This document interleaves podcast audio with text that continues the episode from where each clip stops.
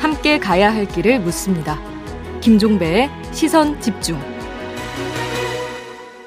네, 정치권의 현안이 켜켜이 쌓이고 있는데요. 이 현안 어떻게 풀어야 될까요? 이분의 견해가 궁금해서 스튜디오로 직접 모셨는데요. 바로 더불어민주당 박지현 어, 공동 비대위원장입니다. 어서 오세요. 안녕하세요. 박지현입니다. 네. 위원장 맡으신 지 얼마나 한, 한 달쯤 되셨나요? 한 달 조금 넘었습니다. 어떠세요?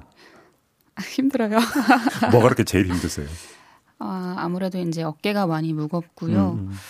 음, 한 당에 이제 어떻게 보면 대표의 공동 대표의 자리로서 이렇게 있다 보니까 음. 네 쉽지 않습니다. 발언 하나 하나가 막 뉴스 타고 이런 게 상당히 부담스럽지 않으세요? 네 맞습니다. 그렇죠. 네. 네. 아무튼 근데 지금 이제 대선 패배 후에 그러니까 꾸려진 비대위잖아요. 네. 그러면 패배에 따른 어떤 쇄신, 반성 얼마나 이루어지고 있다고 평가하세요? 어 사실 이제 대선 패배는 우리 당 모두에게 아픔이었죠. 음. 그래서 음. 이 쇄신과 반성은 당연히 이제 필수적으로 해야만 했던 일이고요. 음. 이 모두가 이 당내 모두가 반성과 쇄신의 이제 필요성을 다 음. 알고 계시고 네. 정말 이번에 변하지 변하지 않으면 안 된다라는 음. 생각으로 이제 노력을 하고 계신데 네. 어, 그런 큰 관점에서는 모두가 동의를 하고 있지만 음흠. 좀 구체적인 이야기에 들어가면은 음. 아직까지 이제 조금 아쉬운 지점들이 이제 논쟁 중에 벌어지기는 하죠. 뭐 예를 들면 뭐, 하나만 예를 들어 주신다. 뭐 온정주의나 이제 기득권 같은 게 조금 온정주의. 네 그런 아. 것들이 약간은 느껴지고 있는데 혹시 온정주의라는 게 예를 지방선거 공천고도 연결지을 수 있는 걸까요? 뭐 그럴 수 있죠. 그건 좀 이따 한번 그럼 여쭤보도록 하고요. 자, 몇 가지 현안이 있는데 이거에 대한 네. 위원장님의 견해가 궁금한데 일단 지금 이른바 검수완박이라고 불리는 검찰의 수사권 완전 분리. 네. 이거에 대해서 얼마 전에 우리는 당심과 민심의 괴리를 생각하지 않을 수 없다 이런 발언을 하신 적이 있어요. 이건 부정적으로 평가하시는 겁니까? 부정적으로 평가를 하는 게 아니라 네. 어쨌든 이제 검찰 개혁 그 자체를 제가 우려하는 것은 아니고요. 음. 검경 수사권 분리는 궁극적으로 우리가 분명히 가야 할 길입니다. 네. 어, 힘있게 추진을 해야 하는 것도 맞고, 음. 근데 다만 이제 제가 이 시점에서 우려를 하는 건 우리가 이렇게 속도를 이제 중요시 하다가 방향을 잃을까봐 하는 오, 그런 걱정이 있는 것이죠. 음, 음. 이게 이 검찰 개혁이라고 했을 때 지금 여러 군데서 이제 우려가 나오고 있잖아요. 네네네. 네, 네. 근데 이게 지금 속도를 이제 중요시할 게 아니라 잘 챙기면서 음. 이제 더 다른 뭐 피해자들이 발생하지 않게 하면서 음. 이제 진행을 해나가야 하는 문제인데 음. 이것보다 지금 이 지방선거를 앞두고 검찰 개혁 이슈에 정말 모든 전국의 현안이 빨아지고 빨아들이고 있으니까 아. 네, 그런 지점들이 좀 이제 우려가 되고 뭐 예. 지역 정책이나 부동산 대책이나 음, 음, 음. 뭐 코로나 방역 대책 뭐 지원 보상 뭐 거리두기 이후에 이제 방역 대책에 대해서도 논의를 해야 되는데 네네. 지금 이제 모든 현안이 이 검찰 개혁 이슈에 빨아들여지고 있는 것에 대한 문제를 좀 음. 이제 제기를 한 거고요. 음. 이게 국민들이 이제 매일 보고 듣는 뉴스에 이렇게 좀 검찰 개혁 이런 개혁적인 이야기들만 이제 보여드리는 게 음. 맞을까 하는 그런 고민들이 조금 이제 있었던 지점도 있는 것이죠. 근데 아마 이제 당에서 아마 속도와 관련해서 이런 고민이 있는 것 같더라고요. 윤석열 정부가 출범하고 나면 이거 하고 싶어도 못한다. 왜냐하면 국회에서 처리를 하도 윤석열 그 대통령이 거부권을 행사하면 끝 아니냐. 아마 이런 생각 때문에 좀 속도를 올리고 있는데 이런 어떤 그 접근법은 어떻게 평가하세요? 뭐 거부권 행사는 이제 한 번만 할 수 있는 것으로 알고 있고 음. 그 외에도 이제 방법은 분명히 있을 것이라고 생각을 하고요. 예. 지금 전국을 봤을 때 저도 이제 속도감 있게 처리를 해야 한다고 생각은 해요. 어. 하지만 이제 그 과정 과정을 면밀히 살피고 음. 이제 잘 해나가야 한다는 거죠. 음, 그래요. 알겠습니다. 그다음에 지금 그 이제 청문 전국이 시작이 되는데 당장 지금 정호영 보건복지부 장관 후보자의 의혹이 이제 계속 잇따르고 있지 않습니까? 네. 관련해서 우리 위원장님이 어제 어떤 말씀을 하셨냐면 조국 전 장관은 팩트가 있어서 70여 곳을 압수수색했느냐. 아마도 윤석열 당선인을 향해서 하신 말씀 같은데 좀 더 풀어주세요. 어떤 뜻으로 하신 말씀이십니까? 뭐 다들 이제 이해하고 계시는 말씀이라고 생각을 해요. 음. 참 이제 갑자기 뭐 새로운 전형 만들고 자녀 끼워놓고 음. 이제 정뭐 지역이 지역 이제 특별 진영 네. 말씀하시는 거죠. 네, 그렇죠. 되게 남들게 남들은 힘들게 음, 음. 이제 공부해도 뭐 들어갈까 말까 음. 하는 곳을 이제 뭐 아빠랑 아빠 친구들이 이제 척척 해결해 주는 네. 것을 보면서 사실 청년들에게는 굉장히 이제 큰 박탈감이 느껴질 수밖에 없거든요. 음, 음. 참 뭐 이제 공정을 계속해서 윤석열 당선인이 이야기를 했는데 음.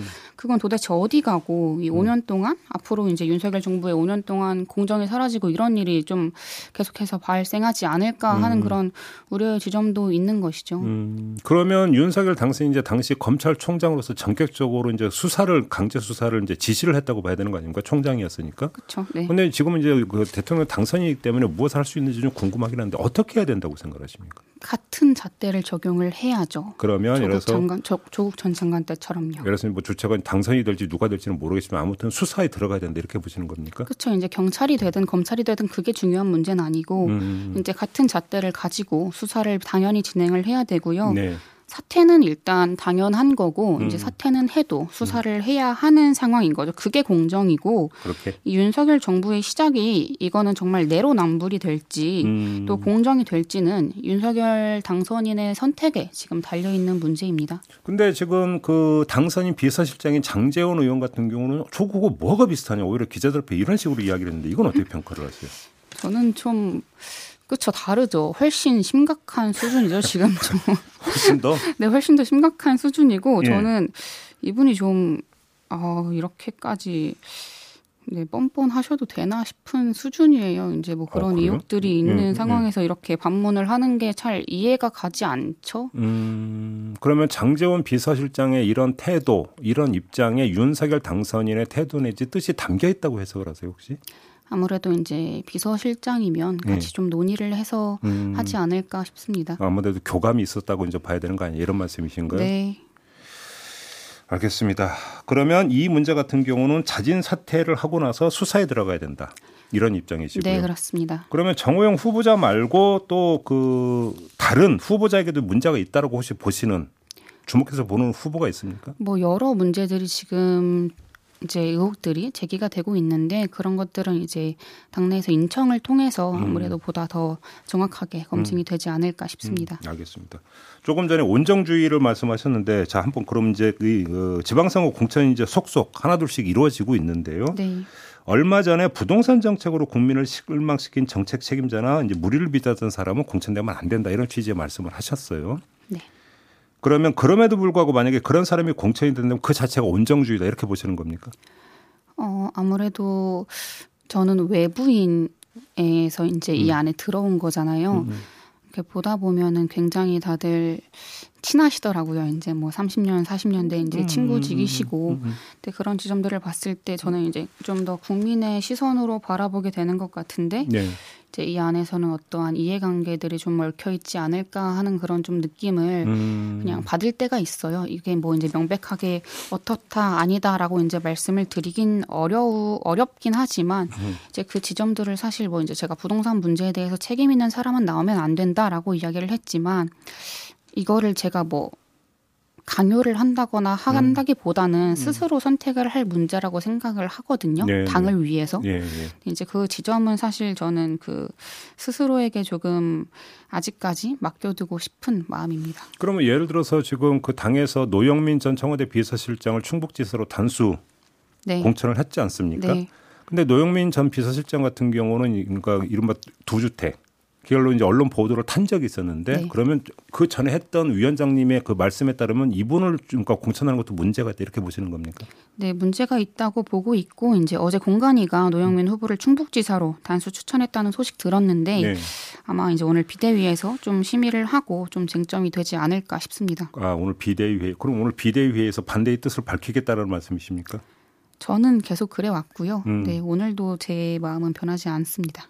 그러면 일전에 그러니까 저희가 그 박주민 의원하고 인터뷰를 했는데 네. 바로 이, 그러니까 박주민 의원 같은 경우도 예를 들어서 이제 그 아파트 임대 문제가 불거진 적이 있지 않습니까? 그래서 이제 또 서울시장 출마를 그러니까 이야기를 해서 그 질문을 드렸더니 나의 경우 임대차상법에 해당이 되는 것도 아니고 다른 케이스다 이런 취지의 주장을 했는데 그럼 박주민 의원의 경우는 어떻게 보십니까? 뭐 제가 그동안 이제 어떠한 인물의 이름을 음. 직접적으로 거론을 한 적은 없는데요. 네네. 그거는 제가 뭐 누구를 이야기를 한다기보다 음흠. 국민들이 생각하시기에 국민의 눈높이에서 문제가 있다라고 한다면 예. 그거는 이제 각자 스스로 판단을 할 문제가 아닌가 싶습니다. 음.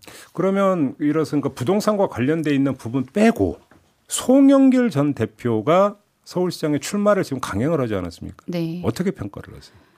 어, 이제 이것도 같은 맥락에서 국민의 눈높이에서 책임을 진다고 나갔던 사람이 음. 이제 좀 들어오는 것에 대한 문제를 제기하시는 분들이 많아요. 음. 저도 뭐손송전 대표님을 굉장히 이제 개인적으로 좋아하는데 음. 이제 그런 지점들에 대한 문제를 좀 제기를 했었던 것이고 네. 제가 이렇게 얘기를 했더니 그러면은 뭐 너는 뭐 이낙연을 지지하는 거냐 이런 식의 그런 아, 아. 이야기들도 아, 굉장히 많더라고요. 당 안에서. 네, 근데 음, 음. 뭐참 저도 부담스러워요. 이제 이렇게 당내 그런 음. 중진 의원님들, 뭐 대표님들을 음, 이렇게 뭔가 대적을 하는 그림이 만들어지는 것 같아서 우려스러운 지점도 있는데 네. 저는 두 분 다 이 대선 패배 책임을 이제 지고 있는 분이라고 생각을 하거든요. 음, 음, 음. 그렇기 때문에 이제 계속해서 새로운 인물을 찾아야 한다라고 말씀을 드렸던 것이고 음. 이제 정말 시간이 없지만 네 그럼에도 계속 네 노력을 하고 있습니다. 근데 어차피 당에서 서울 같은 경우 전략 지역으로 선정을 했고 그러면 당 지도부에서도 새로운 인물을 찾는 주체가 될 수 있잖아요. 그렇죠. 근데 지금 아직 안 나오고 있는 것 같은데 혹시 아, 암중 모색 단계입니까? 어떻게 되는 겁니까? 네, 아직은 네 말씀드리기 어렵고요. 근데 얘기되는 사람이 혹시 있습니까? 그러면? 네, 그것도 아직 정해진 바가 없기 때문에 여기서 말씀드리긴 어렵지만 이게 음. 전략 지역구 선정을 했기 때문에 네. 어, 지금 이제 말씀을 드리면 제로 베이스에서 모든 것을 다 할 수 있는 상황이에요. 근데 음. 이제 많은 분들께서 전략 공천으로 이제 오해를 하고 계시더라고요. 네, 네, 네. 근데 뭐 경선을 당연히 할 수도 있는 거고, 음. 네 저는 이제 개인적으로 경선을 해야 한다고 이제 보고 있는 입장인데, 아, 아, 그래요? 네, 근데 음. 어 이거는 뭐 내부에서 조금 음. 더 이제 논의를 통해서 이제 다음 주까지는 마무리를 지어야 할 사안이라고 보고 있습니다. 그러면 전혀 생각하지 못했던 내지 경쟁력이 아주 그 지금까지 거명됐던 그 여러 인물에 비해서 경쟁력이 훨씬 높은 그런 사람이 깜짝 카드로 나올 수 있는 가능. 가능성이 있습니까? 이건 노코멘트 하겠습니다. 네.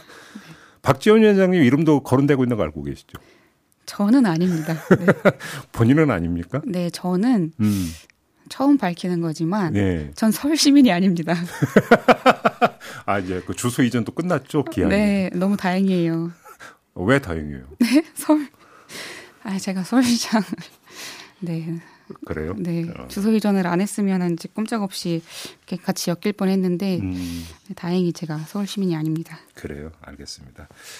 자, 이걸 다시 처음으로 돌아가서 비대위원장을 이제 맡으시면서도 이제 그 많이 이야기가 나왔던 게 청년 정치 이야기를 참 많이 했었잖아요. 네. 그리고 사실은 어찌 본다면 정호영 후보자를 둘러싸고 지금 청년들이 보이고 있는 반응도 이제 언론 보도를 많이 타고 있는데 결국은 그 지점에서 청년 정치라고 하는 이야기를 또 다시 할 수 있을 것 같은데 어떻게 지금 그 진단을 하세요? 청년 정치가 좀 본격화되고 있다고 그렇게 자칫 진단을 하세요? 청년 정치가 본격화되고 있다기에는 청년들의 목소리가 이 안에 아직까지 많이 없는 상황이고요. 그렇죠. 예, 예. 청년 정치가 이제 필요하다라고 계속해서 주장을 하고 있는 거죠. 음. 어, 이 안에서 이제 이야기를 하다 보면 제가 뭐 비대위 안에서나 제가 나이가 제일 적습니다. 근데 이 청년들 그래도 청년 비대위원들이 많고 하다 보니까 이런 논쟁 논쟁이나 이제 이야기들을 할 때 정말 음. 다양한 시선에서 이야기들이 오가는데 음. 음, 뭐. 근데 그러면 제가 여기서 이 지점에서 그냥 네. 대놓고 네. 하나 여쭤볼게요. 네. 말씀하시면 혹시 꼰대식 반응이 나옵니까? 안 나옵니까? 나오죠? 꼰대식 반응이요? 음. 어. 왜 웃으세요? 대답을 하세요. 꼰대식 반응이요? 음. 뭐, 없지 않다고 말씀드려야죠. 그래요? 네. 그런 그런 걸 그러니까 딱 그러니까 접할 때 어떤 생각이 드세요? 뭐 애초에 기대 뭐 이제 당연히 이제 그 나이 때에 나올 음. 수 있는 말이라고 이제 생각을 했기 때문에 음. 뭐 크게 당황스럽거나 그러진 않고요. 네. 어 이제 좀 더 많은 대화를 통해서 네. 풀어 나가야겠다. 이해를 음. 조금 더 시켜 드려야 하겠다. 우리의 음. 입장은 무엇인지, 나의 생각은 무엇인지, 또 음. 청년의 그런 입장은 무엇인지에 대해서 우리가 정말 이 세대의 갈등이 있는 상황이구나. 이런 것들을 좀 풀어 나가야 되지 않을까요? 음. 이렇게 이야기를 좀 많이 드리는 편이죠. 알겠습니다. 자, 오늘 말씀 여기까지 들을게요. 고맙습니다. 네, 알겠습니다. 감사합니다. 네, 지금까지 더불어민주당의 박지현 공동 비대위원장이었습니다. 날카롭게 묻고 객관적으로 묻고 한 번 더 묻습니다. 김종배의 시선 집중. 네, 이번에는 정의당의 여영국 대표 전화로 만나보겠습니다. 아, 역시 질문의 줄기는 조금 전에 박지원 위원장에게 드렸던 질문의 줄기하고 비슷할 것 같은데요. 바로 연결하겠습니다. 나와 계시죠? 네, 여영국입니다. 안녕하세요. 네, 안녕하세요, 대표님. 일단 이거부터 여쭤보겠습니다. 네, 네. 이른바 검수완박 그 입법 있지 않습니까? 일단 그 네. 당의 입장은 반대 이렇게 이해를 해도 되는 거죠? 어, 정의당은 그동안 일관되게 음. 에, 검수 검경 수사권 분리를 핵심으로 하는 검찰 개혁이 당론입니다. 음. 2019년도에 1차 검경 그 수사권 분리가 있었지 않습니까? 예. 그 성과와 한계 이제 1년 한 5개월 되었는데요. 예. 또 보안할 점 등을 면밀히 좀 평가해서 음흠. 추가 검찰 개혁을 추진하자는 단계적 추진 방안으로 음. 지난 대통령 선거 때 국회에 검찰 개혁 완수를 위한 특위를 설치해서 네. 어, 형사사법 체계 대개혁을 완수하자 음. 이렇게 제안을 드린 바가 있습니다. 음. 지금 이제 민주당이 강행 처리하려는 이른바 검수완박은 음. 어, 검찰개혁의 본질보다도 정치 논리가 우선적으로 지배하고 있어서 어떤 정치 어, 논리예요? 우선 대통령이 바뀌 검찰총장 출신이라는 대통령이 바뀌었다는 이 정치 환경의 변화. 음흠. 어, 이, 이것을 가지고 앞세우고 있지 않습니까? 예. 어, 그래서 이제 이런 논리, 정치 논리로 어, 추진하면 검찰개혁의 본질 자체가 훼손되는 것을 저희들 우려하고 있습니다. 큰 부작용이 생길 수밖에 없을 거다 이렇게 보고요. 예. 그래서 국민들 같은 경우도 한 80%에 달하던 검찰개혁 지지가 지금 반토막이 난 상황이지 않습니까? 음. 그리고 민주당 내 주요 인사들도 어, 우려를 표하고 있고 또 참여연대단 민변도 음. 좀 우려의 모습을 내고 있거든요. 저는 이런 점들을 민주당 지도부가 좀 깊이 어, 한번 새겼으면 좋겠다는 말씀을 드립니다. 그러면 간단히 정리를 하면 기소권과 수사권의 완전 분리는 그 궁극적으로 가야 되는 방향은 맞지만 단계적으로 접근해야 된다. 이렇게 속도를 올리면 안 된다는 말씀이시잖아요. 네, 네, 그렇습니다. 근데 단계적으로 접근하면 오히려 나중에 위험해야 되는 거 아니냐. 내지 윤석열 대통령이 돼서 거부권을 행사할 수 있지 않냐. 이런 논리는 어떻게 보세요? 어, 그래서 이제 윤석열 대통령 당선이 된 정치 환경의 변화가 음. 어 예를 들면은 검찰공화국으로 또 정치 보복을 불러올 수 있다. 예. 어, 이런 좀 두려움도 좀 있는 것 같고요. 예. 어, 또 어떤 법안을 통과시키더라도 결국 거부권을 행사해서 검찰개혁이 실패할 거 아닌가. 네네네. 어, 이런 주된 말씀들을 하시거든요. 어, 그런데 만약에 윤석열 정부가 정치 보복과 국민적 다수 지지를 받는 개혁 법안에 음. 거부권을 행사했을 때 그 정권이 제대로 유지되겠는가 반문하고 싶습니다. 오히려 국민의 반발이 있을 거다 이런 말씀이십니까? 그렇습니다. 저는 네. 그래서 더더욱더 음. 지금 절반도 이르지 못하는 검찰 개혁의 필요성이 네. 국민적 공감대가 더욱더 커질 수밖에 없, 없을 거다. 알겠습니다. 그러면 좀 네, 구체적으로 들어가서 대표님, 만약에 네네. 민주당이 이거를 본회의로 가져가서 표결 처리를 하려고 하는데 이제 그 국민의힘은 필리버스터로 대응을 할 건데요. 근데 만약에 필리버스터에 대응을 했을 때 정의당이 예를 들어서 이제 그 중단을 하는 의결에 참여하느냐 마느냐가 또 하나의 관심사인데 여기에는 참여 안 한다 이런 입장인 거죠. 우선 아마 민주당이 어뭐 이른바 살라비 살라미 전술로 네네. 임시국회를 쪼개어서 하루하루 음. 뭐 이렇게 할 것으로 어 예측을 하고 그렇게 또 전해 들었습니다. 네. 어 그런 점에서 볼 때 하루 하는데 그 뭐 그냥 필리버스터 할 뭐 몇 시간 하도록 놔두고 음. 어, 하기 때문에 뭐 필리버스 중단을 위한 투표는 없을 거다. 그러면 어. 살라미로 가면 결국은 중요한 게 사회권인데 어제 박병석 의장 만나셨죠 대표님? 네네네. 뭐라고 하던가요 이 문제에 대해서? 아니 어제 박병석 의장님하고 한테는 음. 이제 강대강 진영 대결의 우려를 전하고 네. 또 국회의장께서 그 적극적으로 나서서 중재를 좀 좀 하셔라 이렇게 음. 요청을 드렸고요. 음. 의장께서 시간이 너무 촉박한 점과 음. 사실 이 접점을 찾을 묘수가 참 없어서 고민이다. 절충점. 어. 음. 예, 네. 좀 말씀을 좀 하셨고, 음. 어, 그럼에도 적극적인 대안을 추진하겠다 해서 오늘 오후에 아마 양당 원내대표를 같이 만나는 걸로 알고 있고요. 그 정의당에서도 뭐 대안을 마련한다라는 이야기가 있던데 맞습니까? 어, 예, 오늘 저희들 뭐 오후에 네. 어, 대표단과 의원단이 만나서 어, 이 문제에 대한 해법을 어떻게 찾아갈 건가 음. 하는 좀 논의를 깊이 좀 할 생각입니다. 그러면 예를 들어서 정의당 표의 중재안이 나올 수도 있는 겁니까 그러면? 뭐 그럴 수도 있고 음. 어, 어 그냥 원론적 입장이 거칠 수도 있고 그렇습니다. 혹시 그러면 중재안에 대해서 좀 검토되고 있는 게 어떤 내용이 있습니까? 아니요, 지금 어제 아침에 음. 어 어제 아침 일찍 그 대표단 의원단 회의를 소집해서 예. 어 변호사 두 분을 불러서 예. 이제 크게 우려하고 있는 적과 그 분과 음. 또 비교적 찬성하고 있는 분 두 분을 불러서 어, 어, 어, 예. 어, 의견을 청취를 쭉 하고 세미나를 했습니다. 예.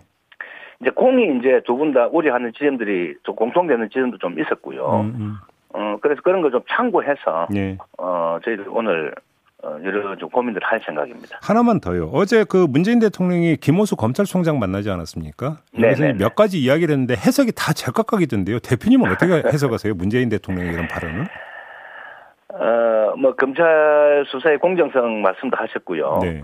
어, 또 이 입법 과정이 음. 예, 국민을 위한 입법이 돼야 된다. 네. 어, 이런 말씀을 하셔서 아마 듣는 사람이 듣기에 따라서는 음. 어, 민주당이 강행 처리하는 것에 대해서 일정하게 간접적 그 어떤 좀 비판적 의견을 낸 게 아니냐 이렇게 보는 시각도 있는 것 같고 음. 어 그다음에 그 검찰의 공정성 수사 수사의 공정성 말씀은 또 힘을 실어주는 듯한 음. 발언인데 제가 볼 때는 어 어떤 검찰 이 검수완박에 반발해서 사퇴하는 검찰총장을 불러서 네. 어 그렇게 사, 어, 사표를 반려하고 음. 어, 그런 어떤 메시지를 낸 것은 음. 지금 민주당의 지금 막 밀어붙이 강행 처리에 음. 일정하게 우려를 표한 게 아닌가. 아, 저는 그렇게 해석하고 아, 그렇게 해석하시는 예, 예. 거군요. 예, 예. 자, 이번에는 그 후보자 문제로 좀 넘어가겠는데요. 한동훈 법무부 장관, 정호영 보건복지부 장관, 김인철 교육부 장관, 김현숙 여성가족부 장관 이렇게 네 명의 후보자에 대해서 지명 처리를 촉구를 하셨습니다. 예, 예. 근데 지금 시간이 없기 때문에 한 분 한 분의 지명 처리 요구 사유를 좀 여쭤보기는 좀 물리적으로 한계가 있는 것 같고요. 네네. 지금 그 지명 처리를 촉구한 이유를 지금 언론 보도를 통해서 나오고 있는 그런 의혹들 때문이다. 그냥 이렇게 그 크게 이해를 해도 되는 거죠. 그렇습니다. 지금 음. 뭐 이제 그동안 어 소위 자유한국당 이게 뭐 국민의힘 자유한국당 시절에 뭐 조국 전 장관에 대한 네. 그쭉 쏟았던 여러 가지 메시지들이 예. 있지 않습니까? 예, 예. 또 자유한국당이 갖다 댔던 잣대들이 있습니다. 음. 그 어떤 기준에 비추어 볼때 네. 과연 지금 조금 전에 거명하신 음. 어, 그런 후보들이 과연 그동안 국민의 힘이 이 갖다 댔던 기준점에 맞는가 네. 어, 하는 것을 좀 우리 국민의 힘이 좀 제대로 봤으면 좋겠고 역시 도로 어, 그동안 많이 썼던 내로남불, 음, 뭐, 그 이야기를 들을 수밖에 없을 거다 이렇게 보고 있습니다. 그런데 만약에 지금 윤석열 당선인이 지명 처리를 하지 않고 이분들도 자진 사퇴를 하지 않고 청문회장에 서면 그때는 어떻게 대응하실 계획이십니까? 그러면 뭐 결국은 어 그동안 정의당이 어 어떤 시대 정신에 맞는지 그 부서 또 해당 어그 국정을 운영할 정책적 능력이 있는지 예. 또 당선인의 어떤 국정 치락을 뒷받침할 능력이 있는지, 어, 또 국민을 위한 어떤 이런 봉사할 능력이 있는지, 예. 이 등등을 이제 저희들이 예, 짚어보고 최후 이제 판단을 할 건데 지금 저런 도덕적 어떤 문제가 되는 기준점 가지고, 네. 어는 어 이거는 청문회장에 올라올 자, 격이 없다. 아예 청문회장에 아, 올라올 자격이 없다. 네, 이렇게 보기 때문에 예. 이거는 그 미리 좀 물리고 예. 어, 다시 좀 지명을 하시라 이렇게 좀 요구를 한 겁니다. 아, 그래요. 그러니까 청문회장에 설 필요도 없다 이런 말씀이십니까? 다시 한번 정리해서 네, 네. 얘기를 하면.